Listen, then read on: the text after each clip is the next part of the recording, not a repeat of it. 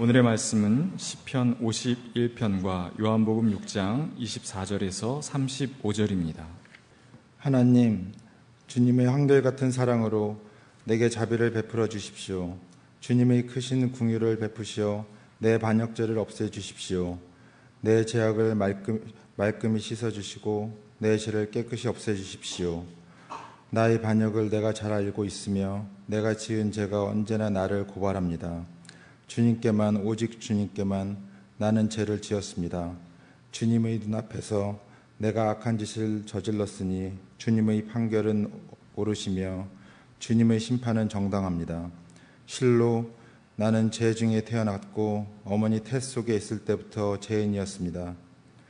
마음속의 진실을 기뻐하시는 주님, 제 마음 깊은 곳에 주님의 지혜를 가르쳐 주십시오. 우슬초로 나를 정결케 해 주십시오. 내가 깨끗하게 될 것입니다. 나를 씻어 주십시오. 내가 눈보다 더 희게 될 것입니다. 기쁨과 즐거움의 소리를 들려 주십시오. 주님께서 꺾으신 뼈들도 기뻐하며 춤출 것입니다. 주님의 눈을 내 죄에서 돌리시고 내 모든 죄악을 없애 주십시오. 아, 하나님, 내 속에 깨끗한 마음을 창조하여 주시고 내 속을 견고한 심령으로 새롭게 하여 주십시오. 주님 앞에서 나를 쫓, 아 내지 마시며 주님의 성령을 나에게 거두어 가지 말아 주십시오. 주님께서 베푸시는 구원의 기쁨을 내게 회복시켜 주시고 내가 지탱할 수 있도록 내게 자발적인 마음을 주십시오. 반역하는 죄인들에게 내가 주님의 길을 가르치게 하여 주십시오. 죄인들이 주님께로 돌아갈 것입니다. 하나님, 나를 구원하시는 하나님, 내가 살인죄를 짓지 않게 지켜주십시오. 내 혀가 주님의 의로우심을 소리 높여 외칠 것입니다. 주님, 내 입술을 열어 주십시오. 주님을 찬양하는 노래를 내 입술로 전파하렵니다. 주님은 재물을 반기지 않으시며 내가 번제를 드리더라도 기뻐하지 않으십니다. 하나님께서 원하시는 재물은 찢겨진 심령입니다.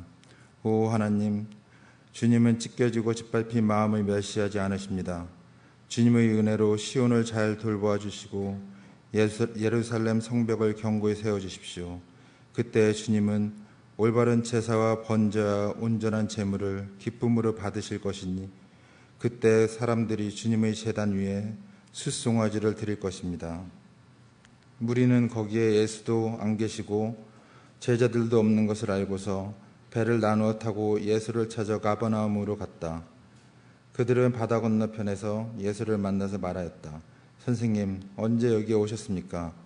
예수께서 그들에게 대답하였다.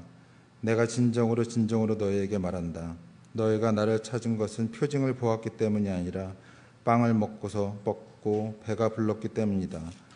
너희는 썩 없어질 양식을 얻으려고 일하지 말고 영생을 영생에 이르도록 남아있을 양식을 얻으려고 일하여라. 이 양식은 인자가 너에게 줄 것이다. 아버지 하나님께서 인자를 인정하셨기 때문이다. 그들이 예수께 물었다. 우리가 무엇을 하여야 하나님의 일을 하는 것이 됩니까? 예수께서 그들에게 대답하셨다. 하나님께서 보내신 일을 믿는 것이 곧 예수의 일이다. 그들은 다시 물었다. 우리에게 무슨 표징을 행하셔서 우리로 하여금 보고 당신을 믿게 하시겠습니까? 당신이 하시는 일이 무엇인가, 무엇입니까? 그는 하늘에서 빵을 내려서 그들에게 먹게 하셨다 한 성경 말씀대로 우리 조상들은 광야에서 만나를 먹었습니다. 예수께서 그들에게 대답하셨다. 내가 진정으로 진정으로 너희에게 말한다. 하늘에서 너희에게 빵을 내려다 주신 이는 모세가 아니다. 하늘에서 참빵을 너에게 주시는 분은 내 아버지시다.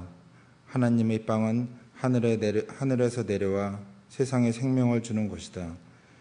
그들은 예수께 말하였다. 주님, 그 빵을 언제나 우리에게 주십시오. 예수께서 그들에게 말씀하셨, 말씀하셨다. 내가 생명의 빵이다. 내게로 오는 사람은 결코 줄이지 않을 것이요. 나를 믿는 사람은 다시는 목마르지 않을 것이다. 이는 하나님의 말씀입니다.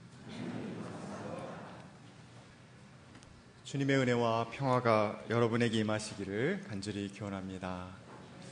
어, 몽골에 계신 우리 목사님과 환경부원에게도 같은 은혜와 평화가 임하기를 원합니다. 한 주간 어떻게 지내셨어요? 예, 웃음밖에 안 나오시죠? 아침에 일어나면 일기예보부터 확인합니다. 뭐 뻔한 거 알면서 39도인가 38도인가를 확인을 하죠.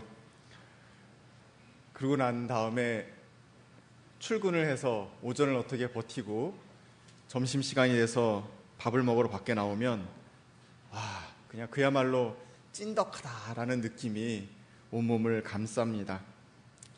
사실 불볕더위 때문에 안 그래도 힘든데 또 불볕더위 때문에 마음이 뾰족해진 사람들이 많아서 어, 짜증나는 일들도 많이 생기고 그런 한 주간이었습니다. 고단한 하루 일과 마치고 집에 돌아오면 끝난 게 아니죠. 잠자리 들기 전에 아 오늘은 몇 번 깰까를 생각하면서 예, 오늘은 두 번 아니면 세 번 이렇게 생각하면서 잠자리에 들었던 한 주간이었습니다. 여러분 참 애 많이 쓰셨고 수고하셨습니다. 그리고 시원한 생수가 되시는 주님을 바라며 이 자리에 나오신 여러분에게 주님께서 쾌청한 생명력을 공급해 주시기를 간절히 원합니다. 오늘 요한은 한 무리의 사람들에 대한 이야기를 들려주고 있습니다. 매일 먹고 사는 일이 힘겨운 이들이었습니다. 애를 쓴다고 쓰는데 나아지지 않는 삶, 그 현실이 절망스러웠습니다. 몸도 마음도 지쳤습니다. 그런데 그 무리들이 놀라운 소식을 듣게 됩니다. 나사렛에서 온 예수라는 이가 질병을 고쳤다는 겁니다. 몇몇은 눈으로 직접 봤습니다. 놀라웠습니다. 아, 이 예수라는 일을 따라 나서면 뭔가 좋은 일이 생기지 않을까라는 생각이 들었습니다. 헤어나올 수 없는 구렁에서 자기를 구출해 줄 수 있는 능력, 그것이 예수에게는 있어 보였던 것입니다. 큰 무리가 예수의 주변에 모였습니다. 예수는 이들을 불쌍히 여기셨고 병든 이는 고쳐주시고 비유와 말씀으로 하나님의 나라를 가르쳐 주셨습니다. 그리고 저녁 때가 되었습니다. 하루 종일 굶은 이들, 이들을 먹이기로 예수님은 작정하셨고 한 아이의 손에 들려 있었던 보리빵 다섯 개와 물고기 두 마리가 예수의 손에 넘겨졌습니다.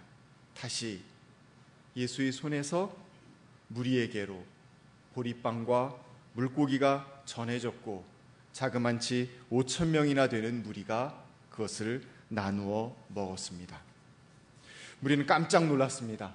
아, 저 예수를 모셔다가 우리의 왕으로 삼아야겠구나. 그들은 결심했죠.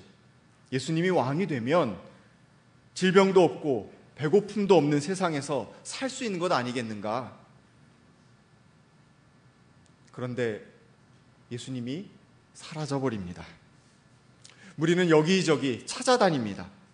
결국 가버나움에서 예수님을 찾아내지요. 우리는 예수님이 너무 반가웠습니다. 그래서 이렇게 이야기합니다. 선생님, 언제 여기 오셨습니까? 사실 이 질문에는 선생님, 저희가 얼마나 찾아다녔는데요. 저희 얼마나 애썼는지 아시겠죠? 라는 마음이 담겨 있습니다. 그리고 그 밑바닥에 좀 더 솔직하게 얘기해 보자면, 아, 당신을 왕으로 세우려고 했는데 그 뜻도 몰라주고 자리를 피해버리시다니요. 아, 좀 섭섭합니다. 아, 이 정도로 쫓아다니면 우리한테 온다 간다 얘기 정도는 해줘야 하는 거 아닙니까? 라는 마음이 담겨 있었습니다. 우리가 예수님을 찾을 때 그 찾는다라는 단어, 요한이 사용했던 단어는 제테오인데 요한복음 내에 여러 번 사용되는 단어죠. 이 단어가 주로 어디에 사용됐느냐? 유대인들이 예수를 죽이려고 찾았다. 할때이 단어를 씁니다. 예수를 찾아서 쫓아온 무리. 실은 예수를 따르고 싶어서라기보다도 몸은 예수를 따라 움직였지만 마음은 예수가 나를 따라줬으면 하는 마음. 그것이 있었던 것 아닐까요? 내 결정과 내 바람이 세워졌을 때 그것을 예수가 따라줬으면 내 뜻대로 왕이 되어줬으면 내 뜻대로 오병이어의 기적을 매일매일 베풀어 줬으면 내 뜻대로 병든 자들이 일어날 수 있도록 해준다면 내가 계속 예수를 따를 텐데 이런 마음이 이들의 마음의 중심 가운데 있었습니다. 이런 마음을 간파하신 예수님은 매몰차게 꾸짖습니다. 26절, 27절에 보시면 내가 진정으로 진정으로 너에게 말한다. 너희가 나를 찾는 것은 표징을 보았기 때문이 아니라 빵을 먹고 배가 불렀기 때문 아니냐. 예수님은 5천 명을 불쌍히 여기시고 그들이 나눠 먹을 수 있도록 보리빵과 물고기를 축사하신 분 맞습니다. 하지만 그 포만감에 그냥 머물러 있지 않고 그 표징을 바라보면서 영원한 충만감, 하늘나라에 있다는 삶을 그 무리가 살기를 주님은 원하셨던 것입니다. 당황한 무리가 묻습니다. 우리가 무엇을 해야 하나님의 일을 하는 것이 됩니까? 예수가 답변하시죠. 하나님께서 보내신 일을 믿는 것이 곧 하나님의 일이다. 그러자 그들은 아 그러면 우리한테 무슨 표징을 좀 보여줘야 하는 것 아닙니까? 그래야 우리가 믿을 수 있는 것 아닙니까? 라고 다시 반문합니다. 여러분, 그들이 표징을 본 적이 없나요? 요한복음 분명하게 적고 있습니다. 두 번이나 그들은 표징을 보았습니다. 6장 2절과 14절에 무리가 표징을 보고 예수를 따랐다라고 기록하고 있습니다. 보기는 보았으되 그의 마음 가운데 표징이 들어오지는 않았던 것입니다. 그냥 매일 자신들에게 오병이어의 기적이 일어났으면 좋겠는 것입니다. 애굽을 탈출한 히브리 민족이 매일 광야에서 만나를 먹었던 것처럼 자기들도 먹을 수 있으면 좋겠다라는 겁니다. 끼니를 해결하고 싶은 마음이 나의 바람이 너무 강렬해서 눈앞에 있는 하나님의 더 좋은 선물을 보지 못한 것입니다. 어쩌면 내 현실이 나를 발목 잡은 셈입니다. 나를 진정 영원한 생명으로 이끌어 줄 분이 앞에 있는데도 불구하고 알아보지 못하고 있습니다. 죽어가는 존재들을 살리시는 주님의 놀라운 역사하심 가운데 서 있음에도 불구하고 전혀 깨닫지 못합니다. 5천 명을 먹이신 분이 영원히 줄이지 않고 다시는 목마르지 않는 삶을 선물로 주시겠다라고 하시는데도 불구하고 그들은 깨닫지도 믿음에 옮기지도 못합니다. 어제는 갈릴리 지역의 무리들이 예수님의 예수님이 공급하시는 육신의 양식 빵과 물고기로 배불리 먹었습니다. 이제 오늘은 영의 양식으로 배불리 먹어야 할 차례입니다. 내일이면 사라질 것들에 매몰당하지 말고 더 높은 곳으로 도약할 때입니다. 나의 배를 삶의 기준으로 삼으면 그 삶은 신압으로 몰락하기 마련입니다. 그래서 예수님은 오병이어의 기적을 그 표징을 보여주신 것인데 그들은 보라는 달은 보지 못하고 가리키는 손가락만 뚫어져라 바라보고 있는 셈입니다. 뱃속을 채우는데 온 신경을 다 집중하느라 사람이 저 너머를 상상할 수 없게 될때 그의 삶은 한마디로 너절해집니다. 도약하지 못합니다. 일상의 문제에만 골똘히 매몰당해 있을 때 문제보다 더 크신 하나님의 은혜를 누릴 수 없습니다. 먹고 사는 문제가 심각하니까 그런 거지.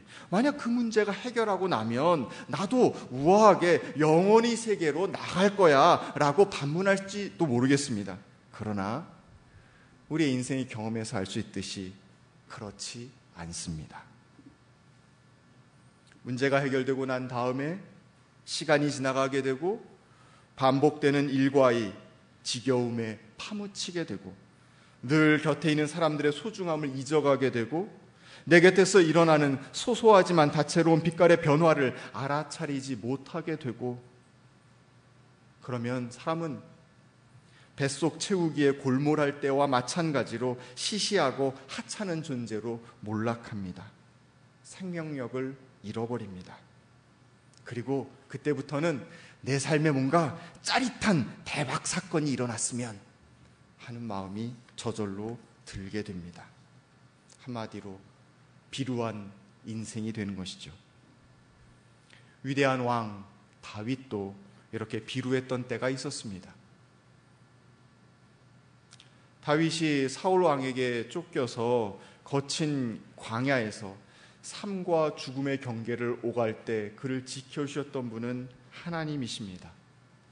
그랬던 그가 왕이 되고 주변을 정리하고 안정이 되고 나자 그는 안락함에 빠집니다. 사무엘기는 다윗의 신상을 이렇게 기록하고 있습니다.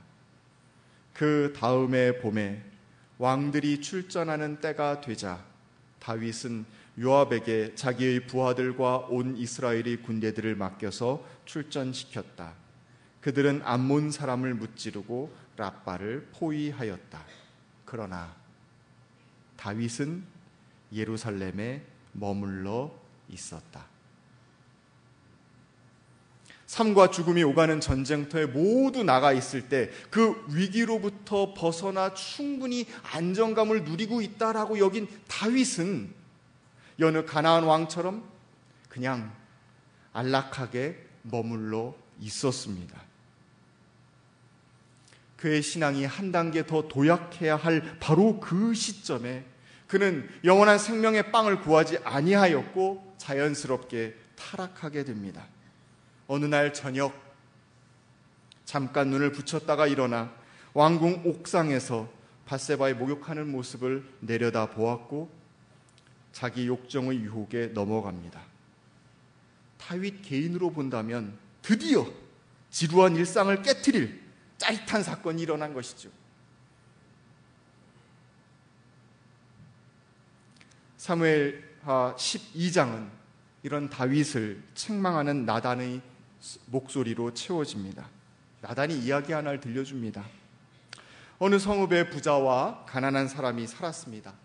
부자에게는 양도 소도 아주 많았습니다. 가난한 사람은 어린 암양 한 마리밖에 없었습니다. 그는 집에서 아이들과 함께 어린 암양을 키웠죠. 딸과 같은 양이었습니다. 부자에게 나그네 한 사람이 찾아옵니다. 부자는 손님을 대접하긴 해야 하겠는데 자기 양이나 소를 잡는 게 아까웠습니다. 그래서 가난한 사람이 하나밖에 없는 어린 암양을 뺏어서 대접했습니다. 다윗은 분개하면서 그런 자는 마땅히 죽어 마땅하고 어린 암양은 네 배로 갚아 주어야 한다고 말합니다. 이때 나단이 임금님이 바로 그 사람입니다. 라고 말합니다. 하나님은 다윗을 죽이려는 사울의 손에서 그를 구해 주셨습니다. 그리고 모든 것을 풍족하게 주셨습니다. 이제 다윗이 하나님 보시기 아름다운 삶으로 도약해야 할 때입니다. 그러나 그는 햇사람 우리아를 전쟁터에서 죽였고 그의 아내 바세바를 빼앗았습니다. 주님은 나단의 입술을 통해서 준엄하게 말씀하십니다. 내가 너에게 기름을 부어 이스라엘의 왕으로 삼았고 또 내가 사울의 손에서 너를 구하여 주었다. 내가 나는 내 상전의 왕궁을 너에게 넘겨주고 내 상전의 아내들도 내 품에 안겨주었고 이스라엘 사람들과 유다 나라도 너에게 맡겼다. 그것으로도 부족하다면 내가 내게 무엇이든지 더 주었을 것이다. 그런데도 너는 어찌하여 나 주의 말을 가볍게 여기고 내가 악하게 여기는 일을 하였느냐? 다윗은 주님의 마음 가운데 그것으로도 부족했다면 내가 무엇이든지 더 주었을 것이다 라는 마음이 있었다라는 것을 믿음의 눈으로 보지 못했던 것입니다. 하지만 이 꾸짖음 앞에 다윗의 도약이 일어납니다. 내가 주님께 죄를 지었습니다. 다윗이 나단에게 자백하지요. 그는 돌이킵니다.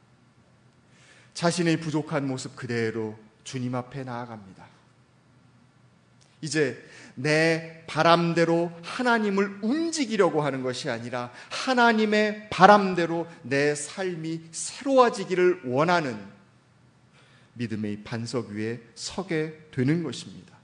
시편 51편에서 볼 수 있는 것처럼 그는 자신의 찢겨진 심령을 주님께 바칩니다. 주님은 그 찢겨지고 짓밟힌 마음을 멸시하지 아니하시고 받아 주시리라는 것을 이제야 다윗은 믿는 것입니다. 어떤 상황, 어떤 처지, 어떤 난관, 어떤 죄 가운데 있다 할지라도 주님을 신뢰하고 주님 앞에 나온 이를 너른 품으로 안아주시는 분, 바로 그분이 우리 주님이시라는 것을 다윗은 깨달은 것입니다.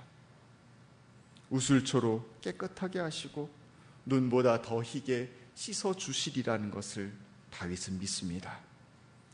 과연 하나님은 당신의 성령을 그의 영에 가득히 부어 주십니다. 깨끗한 마음을 창조하시고 속으로부터 견고한 심령으로 새롭게 하여 주십니다. 요한복음의 표현에 의한다면 생명의 빵을 다윗이 먹은 셈이지요. 이제 내면의 기쁨이 가득합니다. 주님께 벌받고 꺾였던 뼈들마저도 기뻐하며 춤을 출 지경이라고 시인은 노래하고 있습니다. 이제 주변에 있는 사람들이 지루한 일상의 사람들이 아닙니다. 곁에 있는 사람 하나하나가 소중하게 새롭게 보이기 시작합니다. 아, 지루하고 별 볼 일 없었던 일상이 더없이 소중한 선물로 눈에 들어옵니다.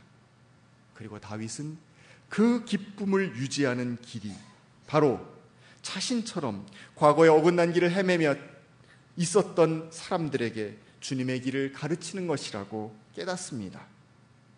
그 마음을 51장 가운데 찬양으로 담습니다. 예수님께서 무리들에게 바라시는 삶도 이런 삶입니다. 요한복음의 무리나 다윗이나 삶의 위기 가운데 빠졌다는 점은 비슷합니다. 한쪽은 궁핍함이라는 생계의 문제에 빠졌던 것이고 다른 한쪽은 권태라는 문제에 빠졌습니다. 어느 쪽이든 모양새는 다르지만 신앙적으로 위기라는 점에 있어서는 마찬가지입니다. 삶의 위기에 빠지면 사람은 그것만을 보게 되고 그러다 보니 이전에 받았던 하나님의 은혜로운 선물들을 그리고 지금 눈앞에 펼쳐질 그 놀라운 은총을 볼 수 없게 됩니다. 하나님께 온전히 나를 맡기지 못하게 됩니다. 내게 일어났던 사건들을 통해 삶의 진리를 볼 수 있는 믿음의 눈이 필요합니다.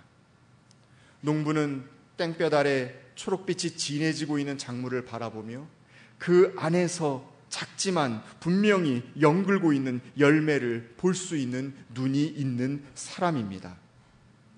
우리의 삶 속에 순간순간 찾아오셔서 베푸셨던 주님의 은혜를 한번 떠올려 보십시오. 그 사건 하나하나가 바로 표징이었습니다. 주님께서 우리와 함께 하시며 우리를 보살피시고 우리를 영원히 줄이지 않고 다시는 목마르지 않게 하기를 원하신다는 오병이어의 표징이었습니다. 주님께 우리의 지치고 상한 마음, 갈라지고 쪼개진 마음을 그대로 가져갈 때 주님은 우리를 새 피조물로 만들어 주실 것입니다. 지금 몽골에 가 계시는 분들 5도에서 17도 사이라는데 부러우시죠?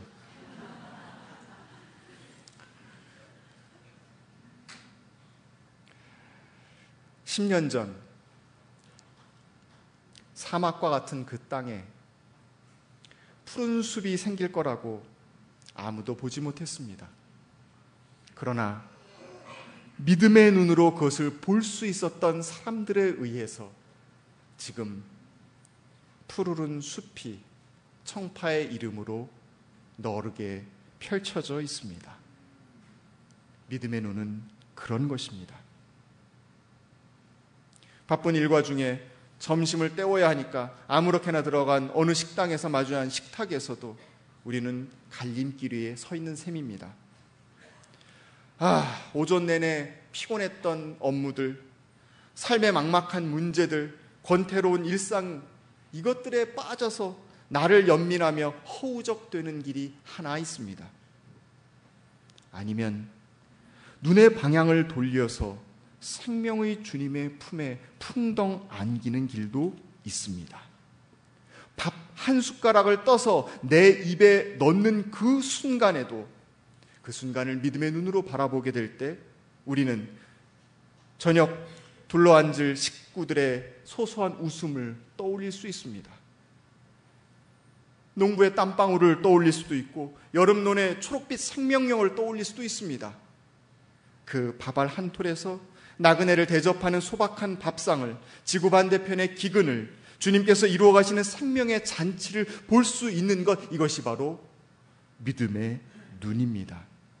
표징을 볼 수 있는 눈입니다. 어찌 본다면 내가 매일매일 먹고 있는 그 밥알 한 톨도 우리에게 주님의 표징이 될 수 있는 것입니다. 문제보다도 더 큰 하나님의 은혜를 우리 삶의 한복판에서 떠올리게 될 때 우리는 우리를 생명의 땅으로 고양시키시는 주님의 돌보심을 체험할 수 있습니다.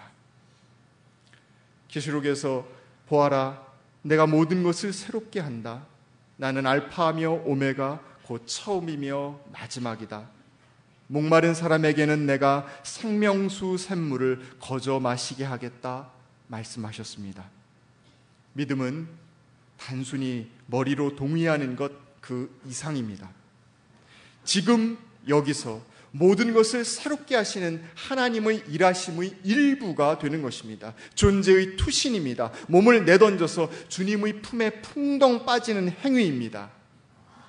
우리에게 생명의 빵을 먹이시고 시들어가는 세상을 파릇파릇하게 되살리기 원하시는 주님, 그분께 안기는 것입니다. 오늘 지금 내 곁에 있는 사람과 함께 바로 이곳에서 하나님 나라의 전 잔치를 벌이기 시작하는 것입니다. 부디 우리 생명의 빵이신 예수 그리스도를 믿고 주님의 푸근한 품에서 이웃과 영원한 기쁨을 나누실 수 있는 여러분과 제가 되기를 간절히 기원합니다. 함께 거듭의 기도 드리겠습니다. 생명의 빵이신 주님, 영원히 줄이지도 목마르지도 않게 해주겠다고 말씀하여 주신 주님, 피곤한 우리의 삶을 이끌고 주님 앞에 의탁드립니다.